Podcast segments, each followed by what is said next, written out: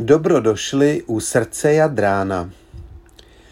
Kdyby Vincent Vega uměl česky a chorvatsky, nepochybně by také okomentoval ony drobné rozdíly, které ho zaujaly mezi Evropou a Spojenými státy, protože přesně podobné existují mezi námi a Chorvatskem. Daleko více máme ale společného, počínaje společnou historií, podobnou kulturou a velmi podobným jazykem, který nám umožňuje bez problémů na dovolené komunikovat takzvaně cizí řečí. To ale ví každý. A každý rok se o tom statisíce našich spolupčanů znova a znova přesvědčují. Jaká je ale aktuální situace? Má smysl do Chorvatska vyrazit i letos? Jak? Kdy? Kam? Na všechno vám tady rádi odpovíme. Dovolená je pochopitelně především o klidu a pohodě. Těžko pojedete někam, kde budete mít větší nervy než doma. Hlavním zdrojem nervů je v roce 2020 bezesporu nákaza nemocí COVID-19. Navíc turistika, tentokrát do Itálie, pustila COVID do Česka. Tak máme se bát opakování situace z letošní zimy? Je Chorvatsko druhou Itálií? Naprosto ne. Je tomu přesně naopak. Chorvatsko covid zvládlo senzačně a navíc příjemně. Na veřejnosti jsem potkal za týden dvě dámy s rouškami.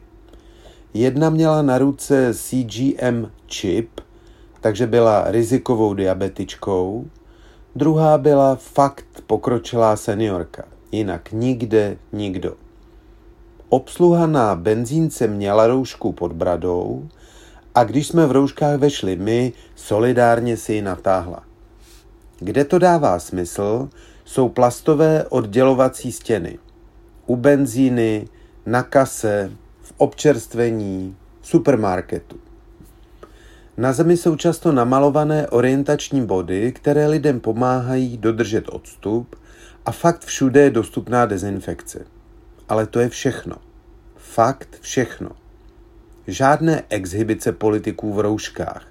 Všechno se děje účelně, bez hysterie a v klidu. Tenhle dospělý přístup má skvělé výsledky. Za posledních 14 dní mělo Chorvatsko čtyři nové kauzy. Ano, čtyři. Pacientů je necelých 50. Celkem nemocí onemocnělo 2200 lidí a bohužel cirka 100 zemřelo. Nicméně celkově jsou to skvělá čísla a tak není divu, že Forbes zařadil chorvatské prázdninové destinace mezi covidově nejbezpečnější na celém světě. Takže první otázku máme snadno vyřešenou. V Chorvatsku je objektivně bezpečněji než u nás – i když to pochopitelně naše agropropaganda do světa netroubí. Do Chorvatska se letos nikdo bát nemusí. Druhou otázkou zůstává, jak se těch cirka tisíc kilometrů přesunout. Z covid hlediska je pochopitelně nejlepší vlastním vozem. Tam máte svoje mikroprostředí pod kontrolou jenom vy. Pokud se přitom dokážete vyhnout mezinárodní ostudě zvané rekonstrukce D1, tak vám tiše závidím a cestu po vlastní ose vřele doporučuji.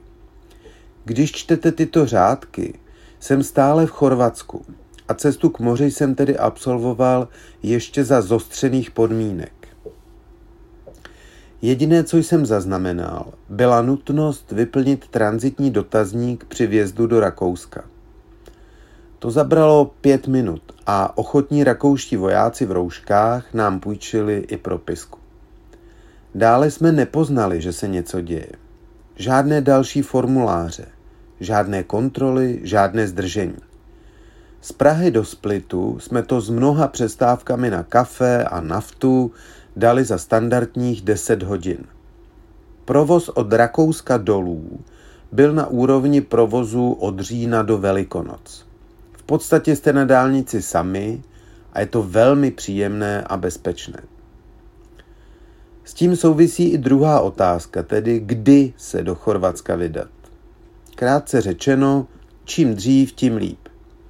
Je evidentní, že sezona se každým dnem bude vracet do starých kolejí a můj odhad je, že srpen už bude business as usual. Do aut se vrhnou lační Němci a před Itálií dají přednost Chorvatsku. To stejné udělají Poláci a Slováci a prostě kdokoliv, kdo to má autem na dojezd. Opilí angličané mají letos smůlu, ale pochybuju, že budou někomu chybět. Cestu tedy neodkládejte, nic se nevylepší, jenom bude všude víc lidí. Moře je ještě studené, ale to národu Fígnera a Tyrše nikdy nevadilo.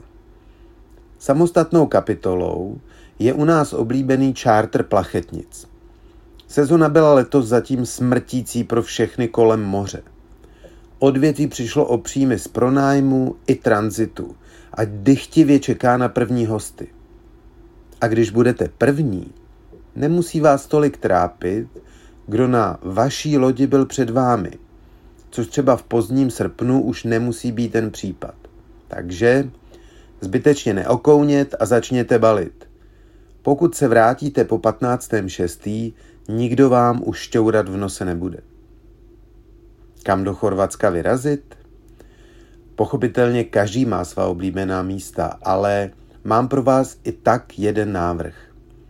Zkuste sebou letos neplácnout na první plážičku u Jadranské magistrály, ale navštivte jakýkoliv z ostrovů.